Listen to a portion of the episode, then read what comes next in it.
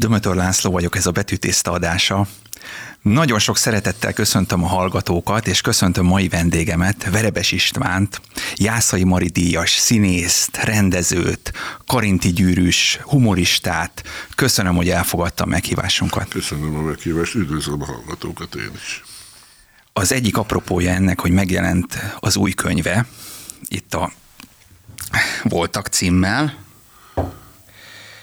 és azt szeretném kérdezni, művész úr, hogy ön kultúrpolitikai kérdésekben nagyon jól megnyilvánul. Tehát arra fölkapják az emberek a fejüket. Ennyire nem vagyok nyugodt, mert nem nagyon kapják fel a fejüket. Ha fölkapnák a fejüket, akkor nem ott tartanánk szerintem, ahol tartunk, de nem mint hogyha én lennék a érvényes igehirdető, csak legalább vitatnánk meg egy-két kérdést, de hát az sem történik meg. Hát akkor azért nagyon sokszor behívják önt különböző médiumokba hát ez, és stúdiókba. Hát, hat pofázon szerencsétlen. Művész úr, hogyha most ön lenne a miniszterelnök vagy kultuszminiszter, hogy állítaná össze a, a, a diákoknak, egyáltalán a, a, az embereknek a alaptantervét, milyen művek lennének benne, milyen színházi művek lennének benne, vagy úgy is kérdezhetném, hogy ön a gyerekeit hogy nevelte, milyen alkotásokkal nevelte? Hát miniszterelnök lennék, azt nem tudom, ahhoz nem értek. Az biztos, hogy ha már megkérdez, és akkor ilyen, ilyen nagy zolva kell egy, egy, egy koncepciót fölfestenem, a legfontosabbnak tartanám a fogékonyságot. Elmagyarázni, ha, ha most a humán tárgyakról beszélünk, mert természettudományokhoz nem értek, magyar történelem, különféle nyelvek, elmagyarázni azt, hogy például az irodalom milyen élvezetes, milyen praktikus, mennyi mindentre ad választ, ami, amit, amit keresünk, kutatunk egész életünkben.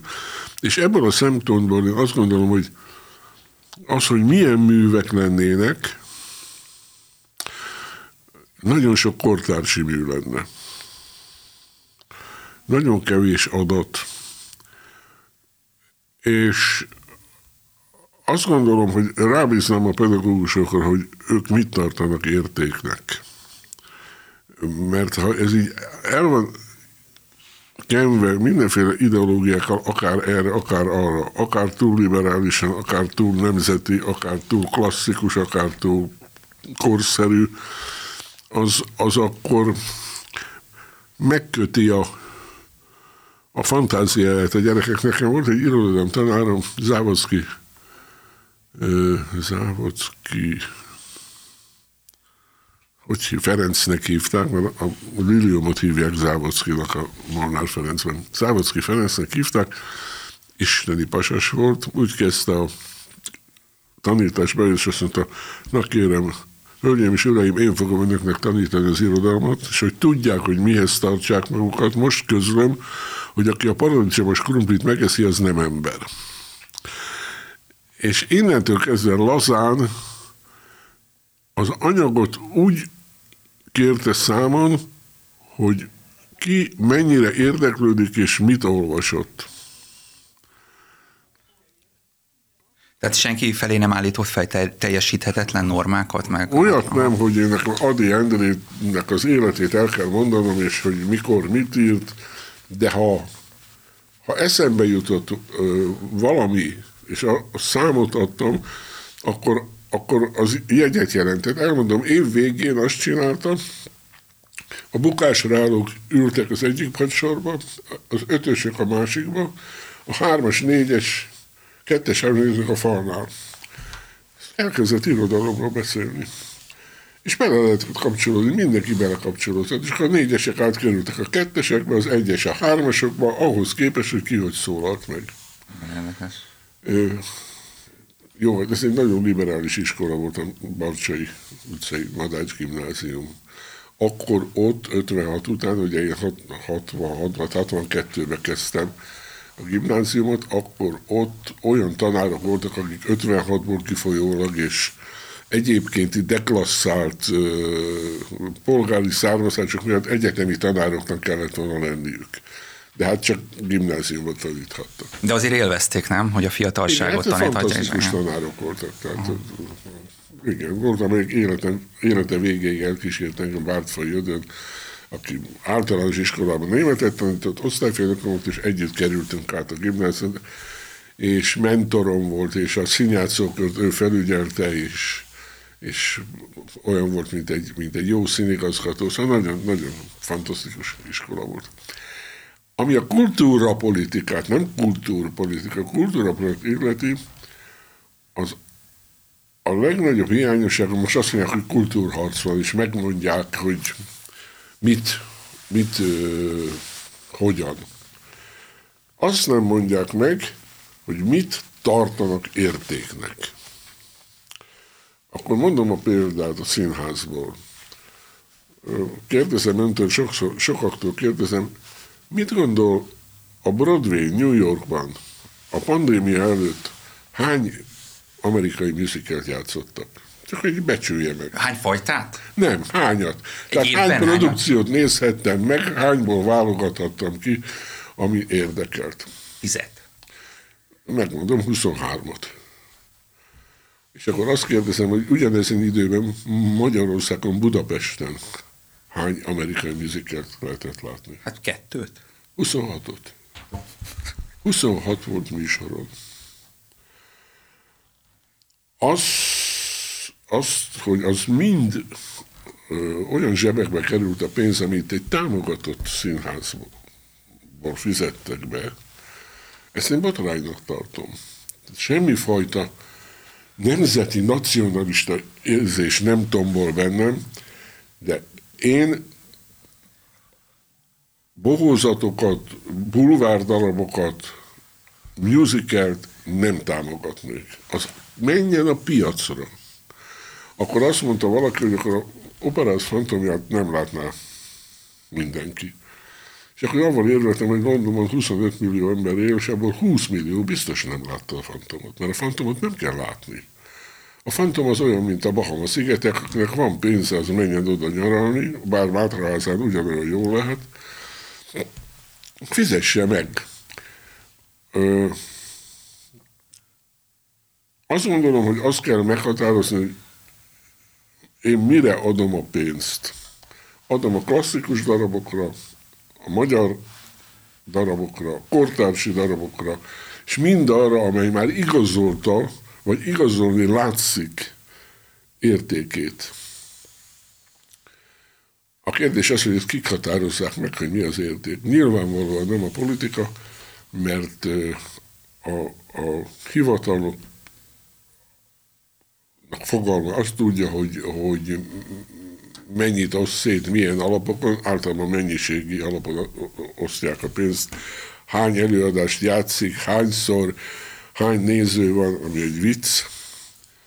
Mert az egyik jó, azt kéne játszani hosszan, a másik megbukik, nem kéne játszani állandóan. Így aztán se siker, se bukás nincs. És a mecénás az azt tudja, hogy, hogy mi lehet ügy, mi az, ami neki reklám, az ő, az ő státuszkvóját emeli, de az, hogy mi az, ami tehetséges és érték, az csak a szakma tudja. Tehát ott egy olyan demokratikusan megválasztott grémiumnak kéne ülni, ahol, ahol részrehajlás nélkül valóban azok kapják a pénzt, akik reményteljesek, vagy akik már bizonyítottak. Igen. Művész úr említette a kortársaknak a hiányát. Most irodalmi szempontból kérdezném. Tud említeni olyat, ami önnek nagyon tetszett? Ami, ami ön szerint bele kellene, hogy kerüljön az irodalmi kánonba Magyarországon? A kánonba nem, mert a kánonokat nem szeretem, de el tudok mondani az elmúlt tíz év terméséből olyat, amit biztos, hogy fiataloknak kell, már mondjuk gimnazistáknak. A Kitömött barbárt, azt biztos, hogy a Péterfi Gergelytől el kellene olvasni, mert ez az a Kazinczy Ferenc koráról szól, és a mikorunkról. A Kruzsevszky Dénesnek van egy könyve, ne tessék kérdezni a címét, mert komplikált, az egyetlen prózai regénye, ami egy tüdő kórházban, ahol vas tüdőben fekszenek emberek, és ott, ott a, történnek vallomások, és ötvenhatról szól, hogy legyen fogalma egy fiatalnak, hogy ez az ötvenhat hányféle volt, és ne lehessen sem itizálni, sem de, beheroizálni. Csak amiket hirtelen mondok, biztos benne, hogy a, a Kukorelli Endrének a, a Porcelánból című könyvét, amiben földolgozza a világirodalmat. A világirodalmat. Hihetetlen, hogy mit olvasott, és nagyon, nagyon szellemesen és jól van megírva, vagy a H. Jánosnak, ami most megjelent könyve, amelyben ö, magyar íróknak az életének érdekességeit egy igen vastag, rendkívül igényesen is szórakoztatom. Ezeket, ezeket érdemes lenne el. Na, mondok egy példát, én egyszer meghívtak, egy fiatalok színjátszó köre volt az Almási téren, hogy ott egy kurzust vagy néhány foglalkozást vezessenek. És azt találtam ki, hogy Homérosznak a Odüsszeiájából mindenki válasszon ki tíz-tizenkét sort. Csak úgy lapozom bele, és ha valami megüti a...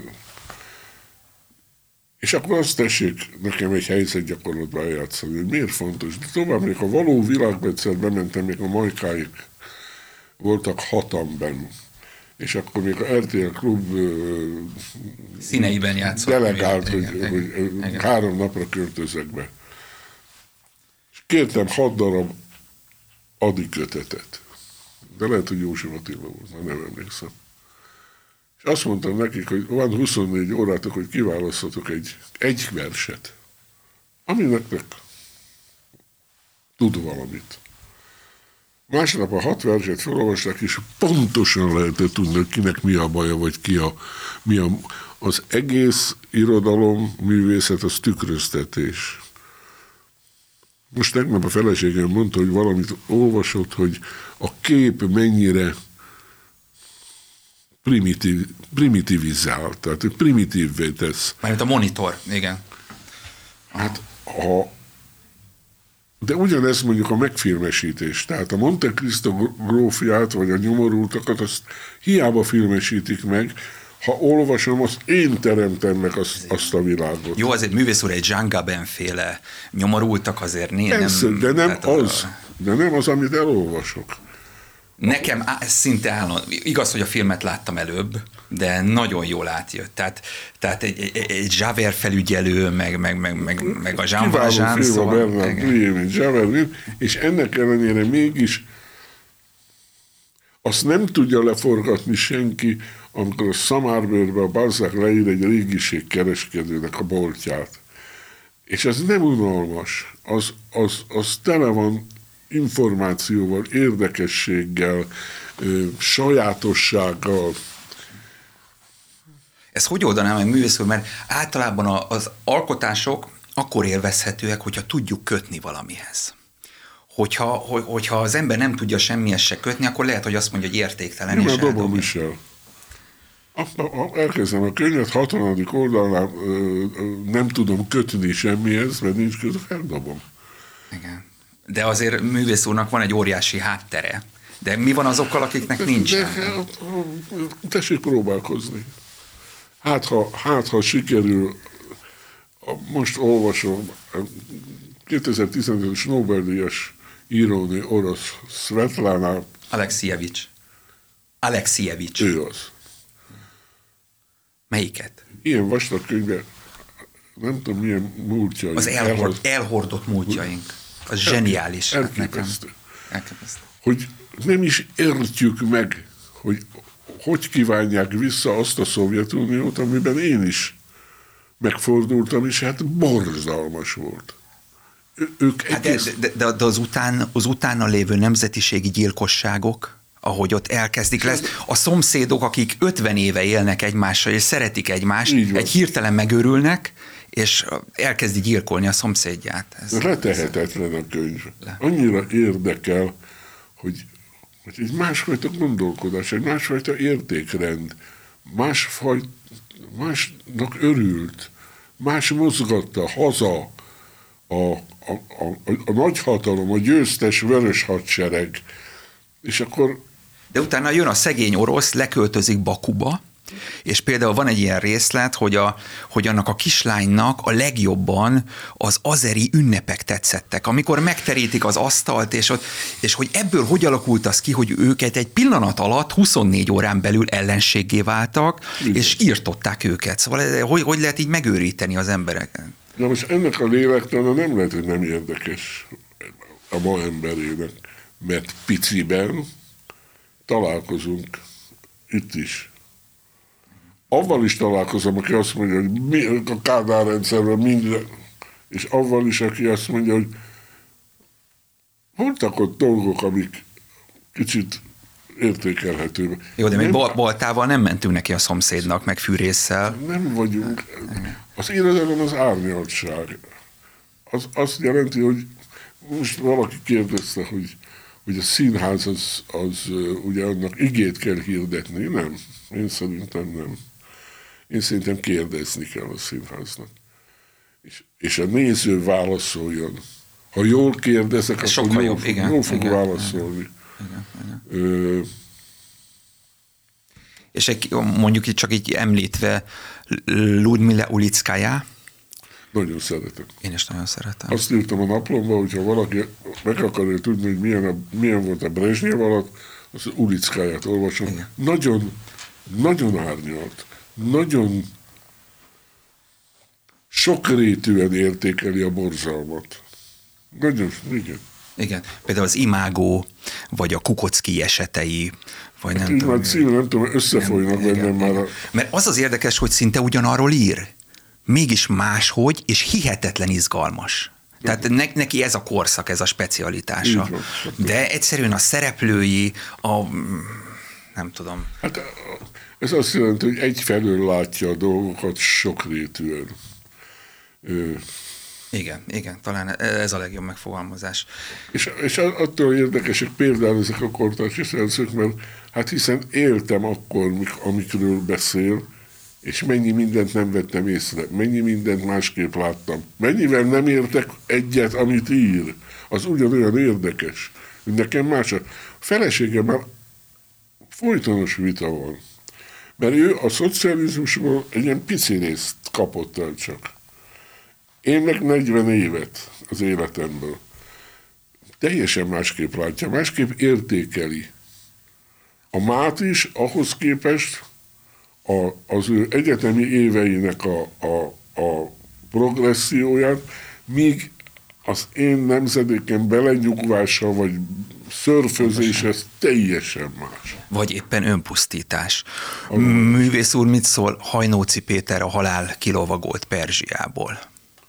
Az azért érdekes ez a regény.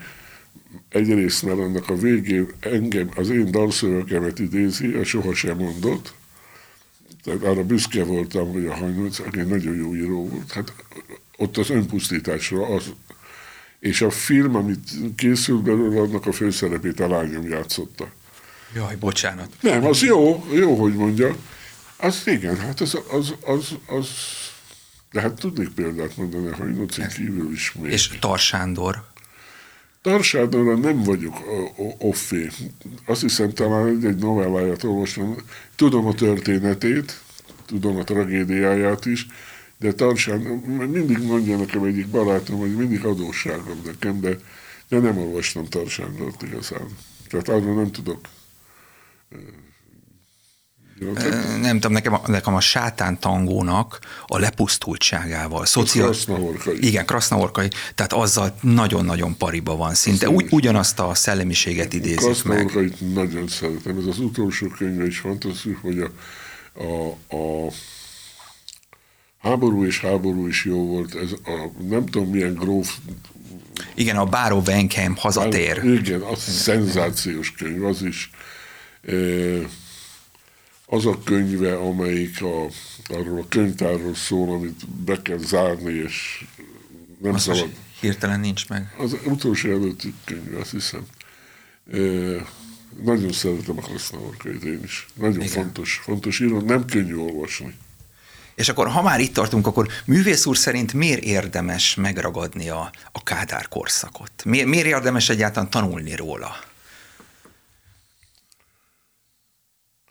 Egy picit előre megyek. Van nekünk egy ellenzékünk, igaz? Mindenfélét mondanak. Egyet nem mondanak, hogy mi az, amit folytatnak. Mert nem lehet nulláról indulni.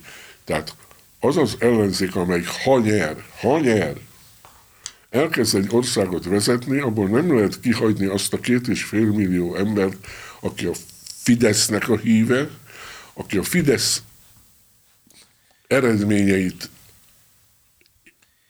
élvezte, vagy pedig értékelte. Tehát ne, nem, nem lehet ö, diff, teljes tabula rását nem lehet tartani. Nélkül nem igen, lehet elképzelni egy jövőt. Ö, forradalmak, azok, azok cezúrát hoztak, de még forradalom után soha nem volt jobb semmi. Tehát még semmit nem oldott meg a forradalom. Volt egy helyzetünk nekünk, a, a, a békés átmenet, amikor lehetett volna éppenséggel nem biztos, hogy udvarias dolog, hogy egy ö, spirituális rádióban mondom, amit mondok. Bár nem tudom, hogy a hídgyülekezet ebben ö, mennyire adós, de abban biztos vagyok, hogy ezerkilencszáznyolcvankilenc-kilencven után az egyházaknak nem rögtön azt kellett volna, hogy adjátok vissza ezt, meg azt is, meg ezt is, hanem az erkölcsi romlás fölé kellett volna igét hirdetnie, egy új erkölcsöt kellett volna hirdetnie, egy új spirituális moralitást. Hát de bocs, a gyülekezet elnyomásban volt, tehát a Kádár korszak alatt teljes elnyomás. Mindegy, de, igen. Jó. Tehát én, én az egyházakat ebből a szempontból hibáztatom. Igen, igen. Hibáztatom. Hát de lehet, hogy az egyházok se voltak jobb állapotban, morálisan, szellemileg, mint a társadalom. Hát az lehet, az lehet, mert a színház se volt jobb állapotban, de, de, de kellettek volna olyan. És akkor visszatérve műszer, a Kádár korszakot azért kell tanulni, hogy egyfajta kontinuitás lásson az ember? Vagy? Hát mert minden, mindenből következik. Tehát én nem tudom levetni a Kádár korszaknak a módszereit, még ha megdöglök se.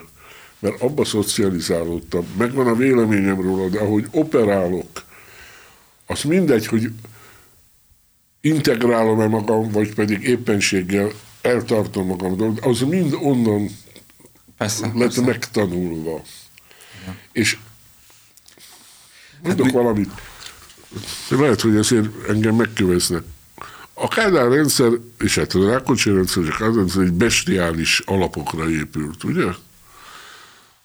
Fölakasztottak háromszáz valahány embert. Meg még sokkal többet, nem? Tehát akiket nem tudunk. Hát mindegy, ez, ez is egy is elég. Igen.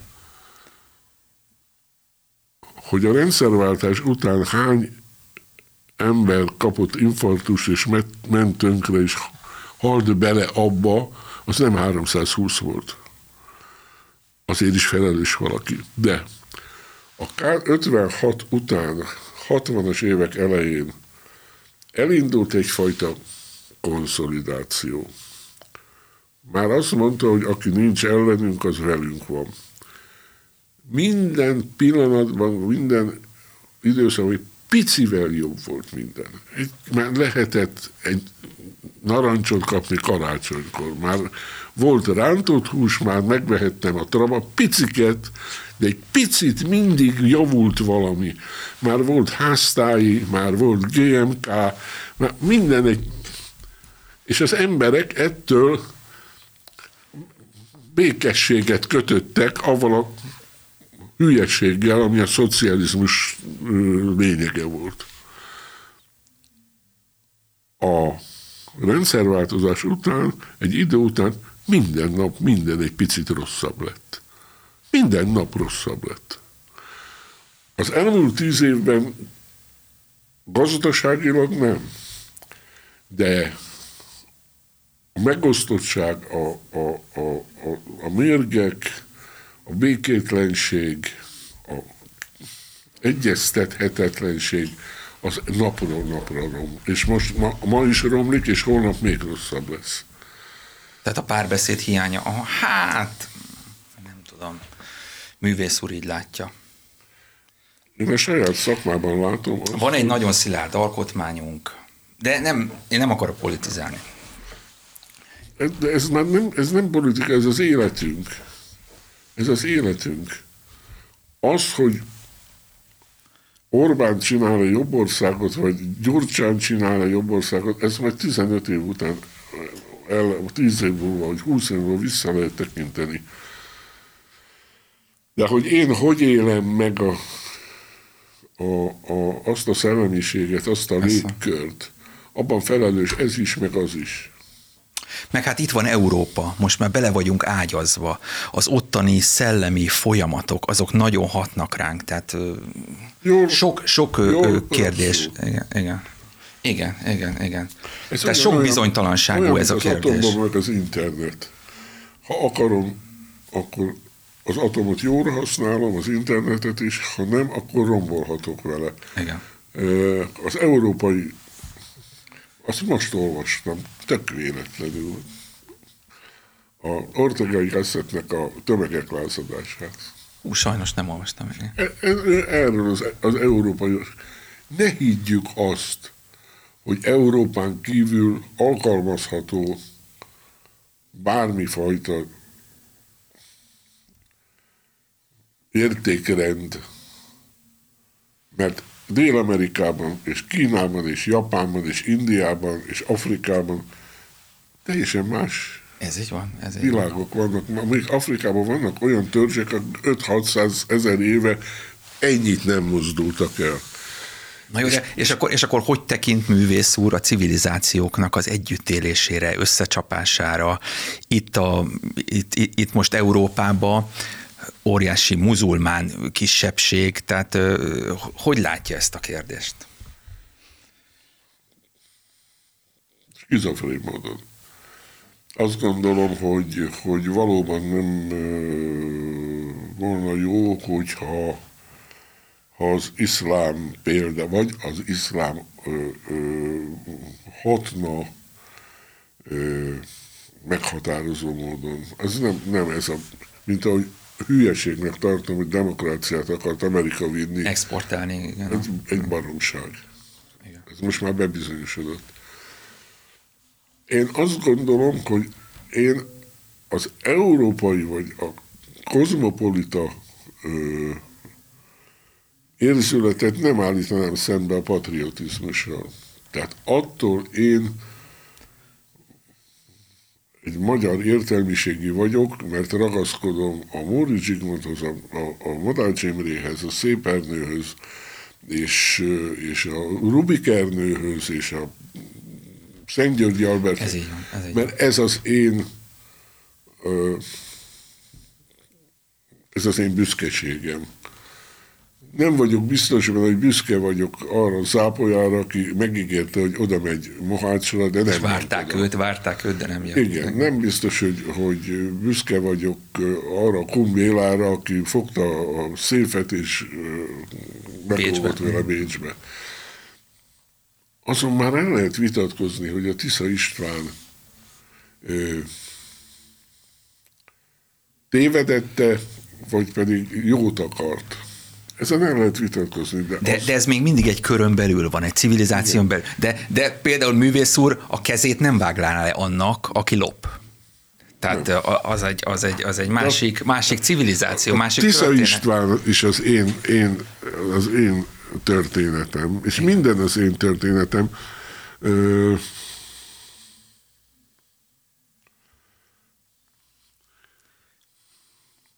Azt gondolom, hogy, hogy hát sem mitizálni, sem pedig szégyelni nem kell azt az ezer valahány száz évet, ami, ami mögöttünk van, mert az, az egy, a, a magyar az egy európai kultúra. Az a, a Ilosvai Sejmes Pétertől kezdve Csokonain át, Petőfin máig, az, az, az, egy, az európai, és hozzáteszem, ugye barátommal, Maszlói Pistával beszélgettünk. Itt van a magyar nyelv, ami egyedülálló. Egyedülálló. Azt mondta Bernard Shaw, ha magyarul írtam volna, sokkal nagyobb író lehettem volna. Csak mondom, hogy nincs olyan nyelv a világon, ahol hosszú magánhangzók vannak és dupla mással hangzók. Ezt nem ismerik.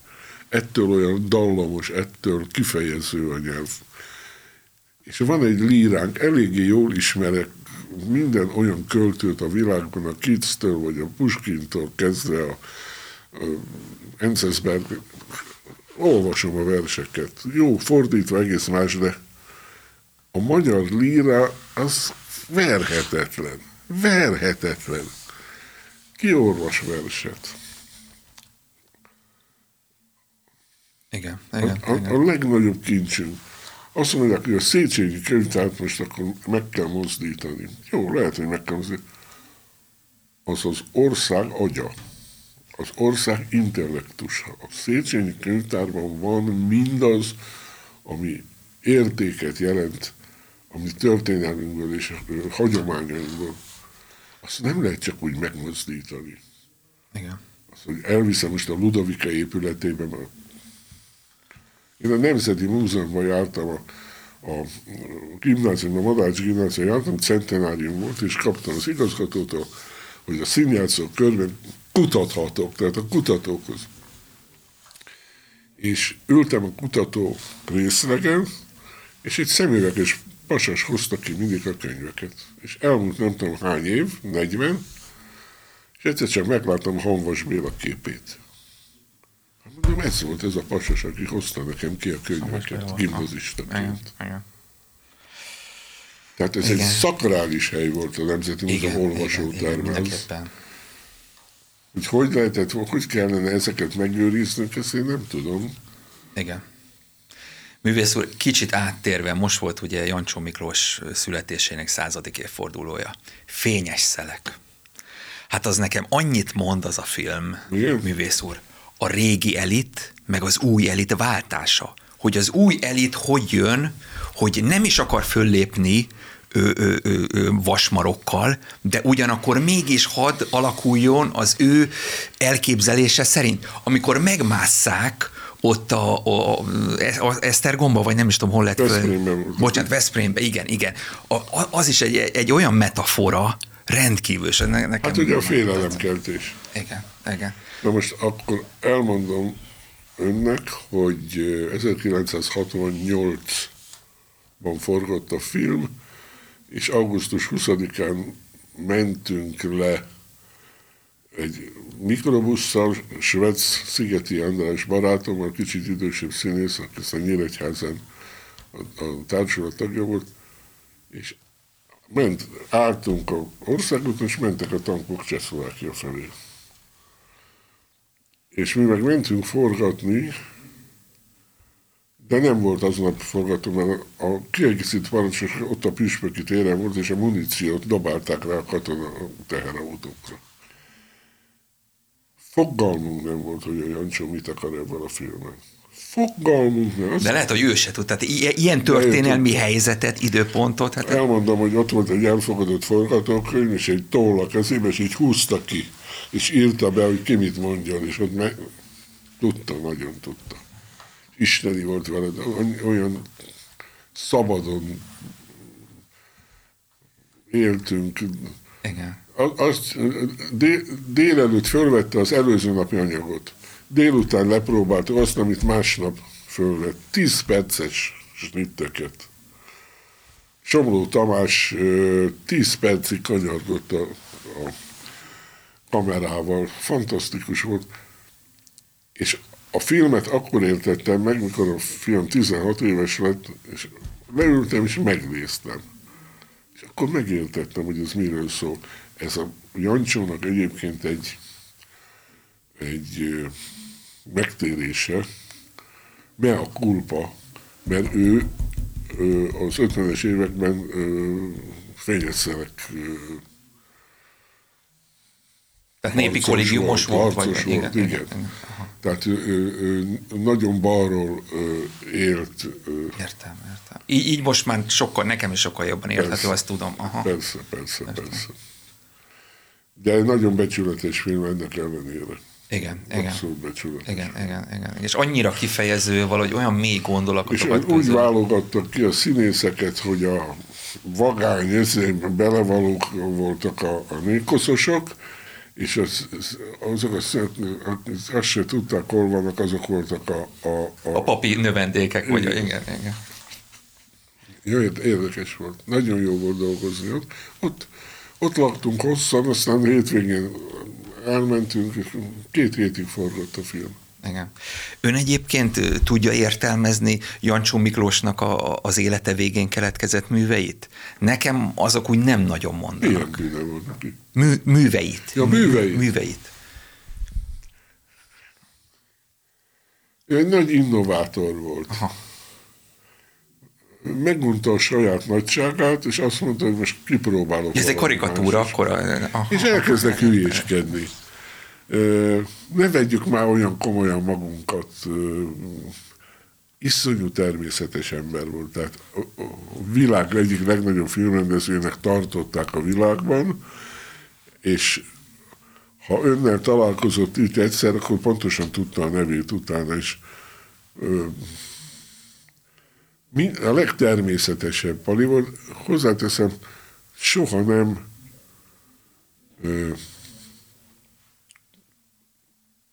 nem volt durván ellenzéki, nem, ahogy neki van, nem tett, azt mondja, ez hülye, hagyd, ne törődj vele. Igen, igen. Tehát ő is árnyaltan látta a dolgokat, meg úgy próbálta igen. tálalni? Igen. Nagyon, nagyon, nagyon nagy. Én különösen azért is szerettem, mert nagyon jó volt a fiamhoz. Ami nem állt érdekében, amikor a fiam a kisfilmjeit elkezdte csinálni, akkor fölfedezte magának és segít, és egy nagy filmet, amit a film rendezett, abban nagyon sokat segített, hogy az megvalósuljon. Értem. Tehát még ilyen szempontból is egy nagyon rendes és, és sokfelé figyelő ember volt. Nem szeretett volna meghalni, nagyon szeretett élni. A Hernádival együtt. Igen. Ami nagyon érdekes, mert egy olyan barátság volt, hogy az egyik egy... megrögzött liberális volt Jancsó, a Hernádi meg konzervatív volt. Abszett. És mégis tudtak, ilyen, ilyen produktumokat a tudtak a létrehozni. Barátságban voltak. Művész úr, áttérve a könyvre, Gobbi Hilda.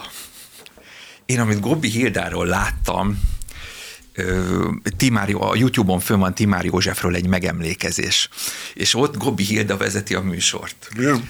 És olyan, minthogyha ő ezt a férfias, paternalista világot állandóan meccené, nyesné, igen, tehát o- olyan, mint hogy szerintem a férfiak féltek tőle. Nem lehet, hogy ez így volt, művész? Senki annyit nem tett a magyar színházért, mint a Hilda. Ha csak elmondom, hogy mi az, amit alapított, tehát a, a két színész otthon, ami aztán az egyik a, a fiataloknak lett a, a lakhelye, a Bajor Múzeum, a Dunabognyányi háza, ahol nem is tudom, mi van vele, de oda lehetett menni nyaralni a halála után.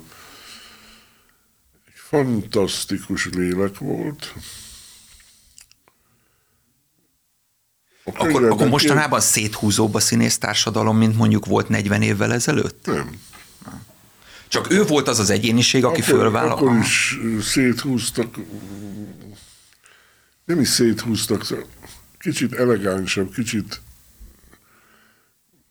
kicsit több humorral, több öniróniával volt a, a méreg is előadva.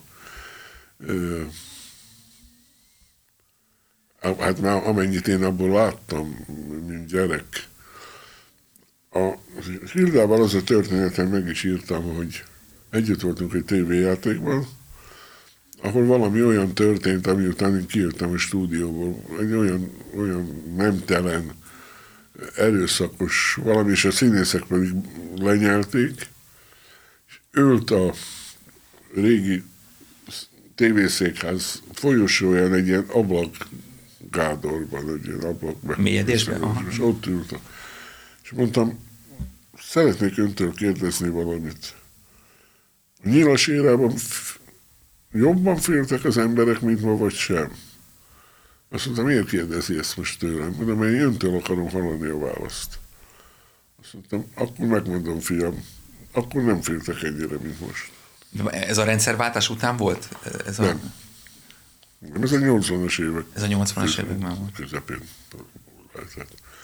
Tehát ez a betojtság, ez nem volt jellemző, mint hogyha több lett volna a kurázsi belső, vagy? Igen, a, a, a, a tűrhetetlennek a, a, a, a manifestálása. Mondta ő. Érdekes. Ő, a, a, az ő baloldaliságát semmi másra nem használta, mint hogy kijárjon embereknek dolgokat. Az én osztálytársamnak, a Bodnár Erikának ő szerezte a lakást. Tehát ha valaki odament, hogy Hilda intézze el nekem, akkor ő ezt elintézte. És ugyanakkor a, az ő művészi teljesítménye az is van, hatalmas volt. Hát isteni színésznő volt. Isteni színésznő volt. Hát meg kell nézni a filmekben. A grófnőtől a parasztasszonyig minden, minden, akárnak komédiától, a ózeanyúig. Ezek univerzális, univerzális színészek voltak akkoriban. Hát sorolhatnám, hatvankét olyan igen. Színészről, rendezőről, igazgatóról írok, akik nekem fontosak. És akkor mondok egy szomorú tényt, ezt mindenhol elmondom. hatvan, mikor megírtam, akkor jöttem rá, hogy hatvankettőből tizenkettő lett öngyilkos. Ez azt jelenti, hogy minden nyolcadik.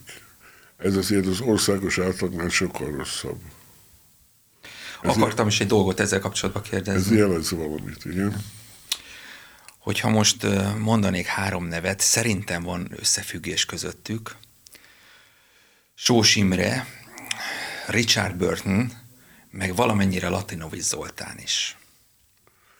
De Richard Burtont azt nem tudom, mert nem ismerem őt, az ő életét. Hát tudom, hogy itt volt a Liz Taylorról és az Interkontinentálban laktak. De nem, nem, nem, nem, művész úr. Pont ehhez kapcsolódik az önpusztításhoz. Tehát olyan, minthogyha Sós Imre is nem tudta volna megbocsátani a sorsnak, hogy ő nem színész családba született, hanem esetleg paras. A Richard Burton is azért volt annyira önpusztító, szerintem, mert egy bányás család tizenegyedik gyermeke volt. Latinovits Zoltán meg tudta bocsátani azt a sorsnak, hogy ő végül is egy vendéglátós, illetve egy ö, ö, földes úr családból. Én nem gondolom, hogy ez az eredésük és származásuknak. Nem? Mondom, a Richard Burton nem tudom. A Sós Imre... Mert Törőcsik Mari nyilatkozta Sós Imréről azt, hogy egyszer Fábry Zoltán mondta azt Törőcsik Marinak, hogy ön intellektuális színész, nem paraszti színész, és akkor mondta Törőcsik Mari, ó, hát ez bárcsak elmondták volna Sós Imrének. Ezt nem tudom, azt, a, a, a, a, én nem akarok okoskodni, de azt gondolom, hogy annyira romlatlan, tehát az, hogy ahonnan jött, az annyira romlatlan is, és ártatlan és ismeretlenül ö, fungáló ö, pálya volt, ahol, a, ahol ez a siker, ez, ez, ez ö,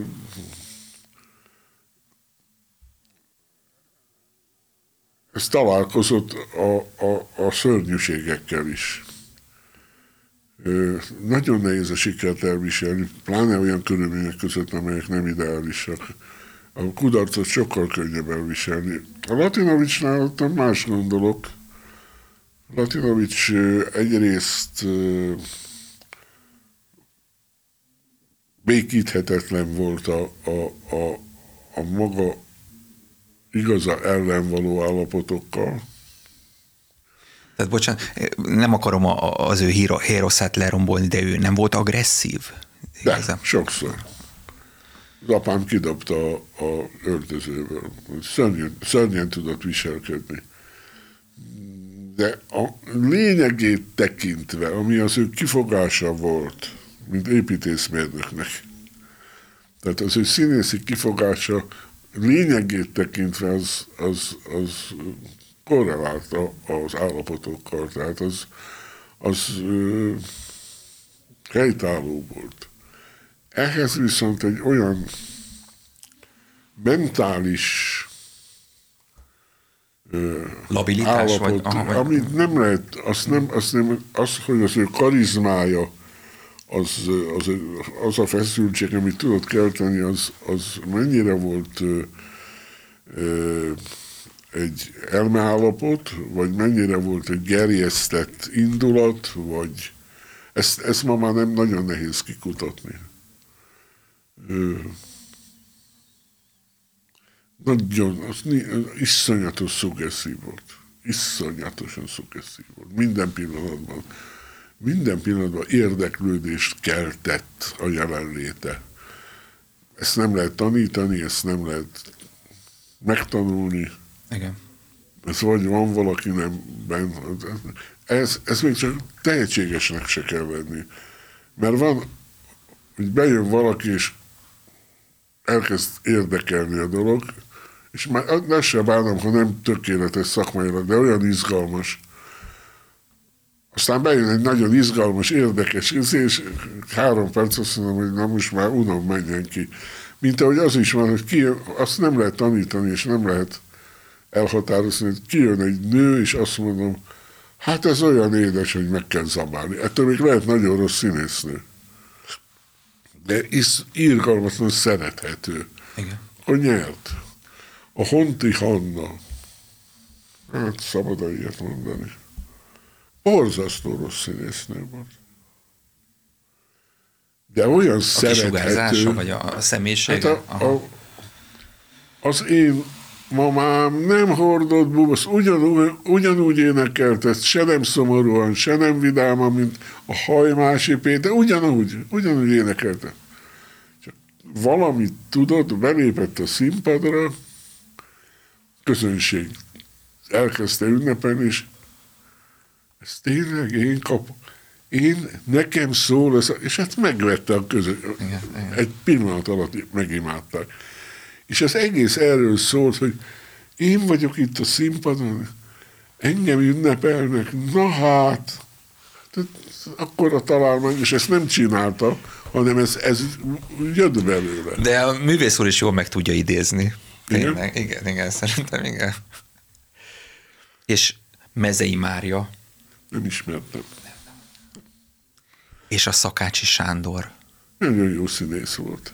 De hogy jutnak eszébe ezek egymás után ezek a nevek? Valami, valamiben látta őket. Igen, igen, igen, meg azt hiszem, hogy sajnos Szakácsi Sándor is önpusztító életet él. Azt nem, nem tudom. Nem, nem. Nézze, ha nem iszik, nem drogozik, nem dohányzik, egészségesen él, ez a szakma akkor is önpusztító. Önmagában véve. Igen. Hát... Itt, ide... Az ember nem tudja leválasztani a szerepét önmagától? Nem az, hát az idegrendszer a nyersanyag. Hát aha, a, a aha. saját teste, idegrendszer. Gondolja meg, hogy egy színész, ha egy színházban dolgozik, ott tíz hónapon keresztül tíztől kettőig és este héttől tízig koncentrál. És a testére, a lelkére, az agyára, a pillanatra, a közönségre. Hát olyan módon kell jelen lenni egyfolytában, hogy ez... ez igen, igen, teljesen igaz. Mire hazamegy és hozzászólnak, már durván válaszol, hogy már hagyjanak végképpen. Olyan, igen. Mint a sebészorvosok. Igen. Nekem van egy sebészorvos barátom, amikor hatot operált egy nap, akkor hazament, ott voltam a lakásban, szembefordult a magnójával, fülre tette a fejhallgatót, és két órán keresztül zenét hallgatott. Igen, igen, igen. Csak itt ott normális ember marad. A feszültség kimenjen belőle. Na de nem, nem akarok rossz kérdést feltenni, művész úr, de akkor mi van a ripacsággal, vagy pojácasság? Attól függ, hogy ki. Igen, igen. negyven évvel ezelőtt és most, vagy, vagy lehet-e ilyen kategóriákat vonni? Nézze, ezt hallotta már, marhácskodik, és... Akinek jól sem, áll. Az, az maga a humanizmus, az maga az, az a szeretet, hogy ti érezzétek jól, meg mindent megteszek. A, leg, a legnagyobb hülyeségeket adom nektek, csak nevetsetek.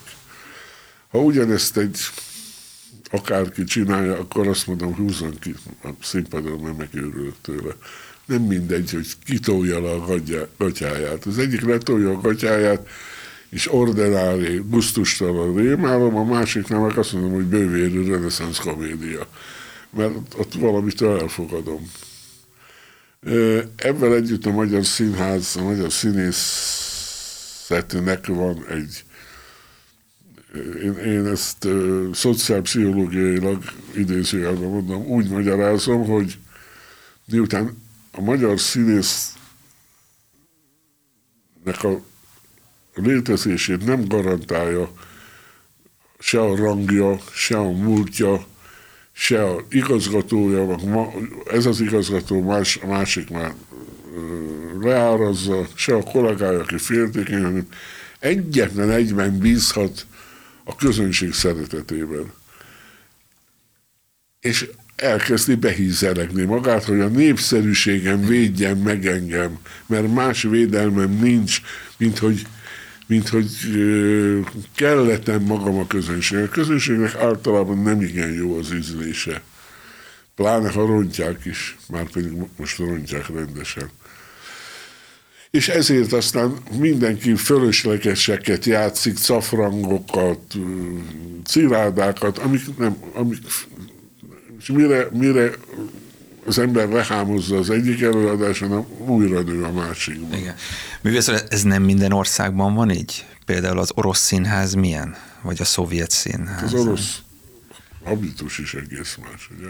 Itt van, amit mondott a Nobel-díjas írónő, hát ez egy más lelkület.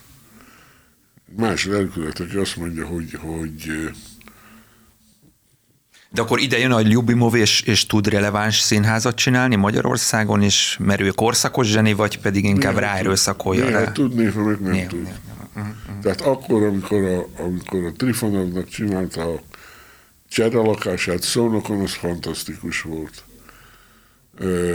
De akkor, amikor a Bűn és bűnhődésben kiállt a Raszkevnikov, és elkezdte mondani, hogy milyen gyáva vagyok, és milyen gerinctelen, akkor azt mondtam, hogy ne tessék.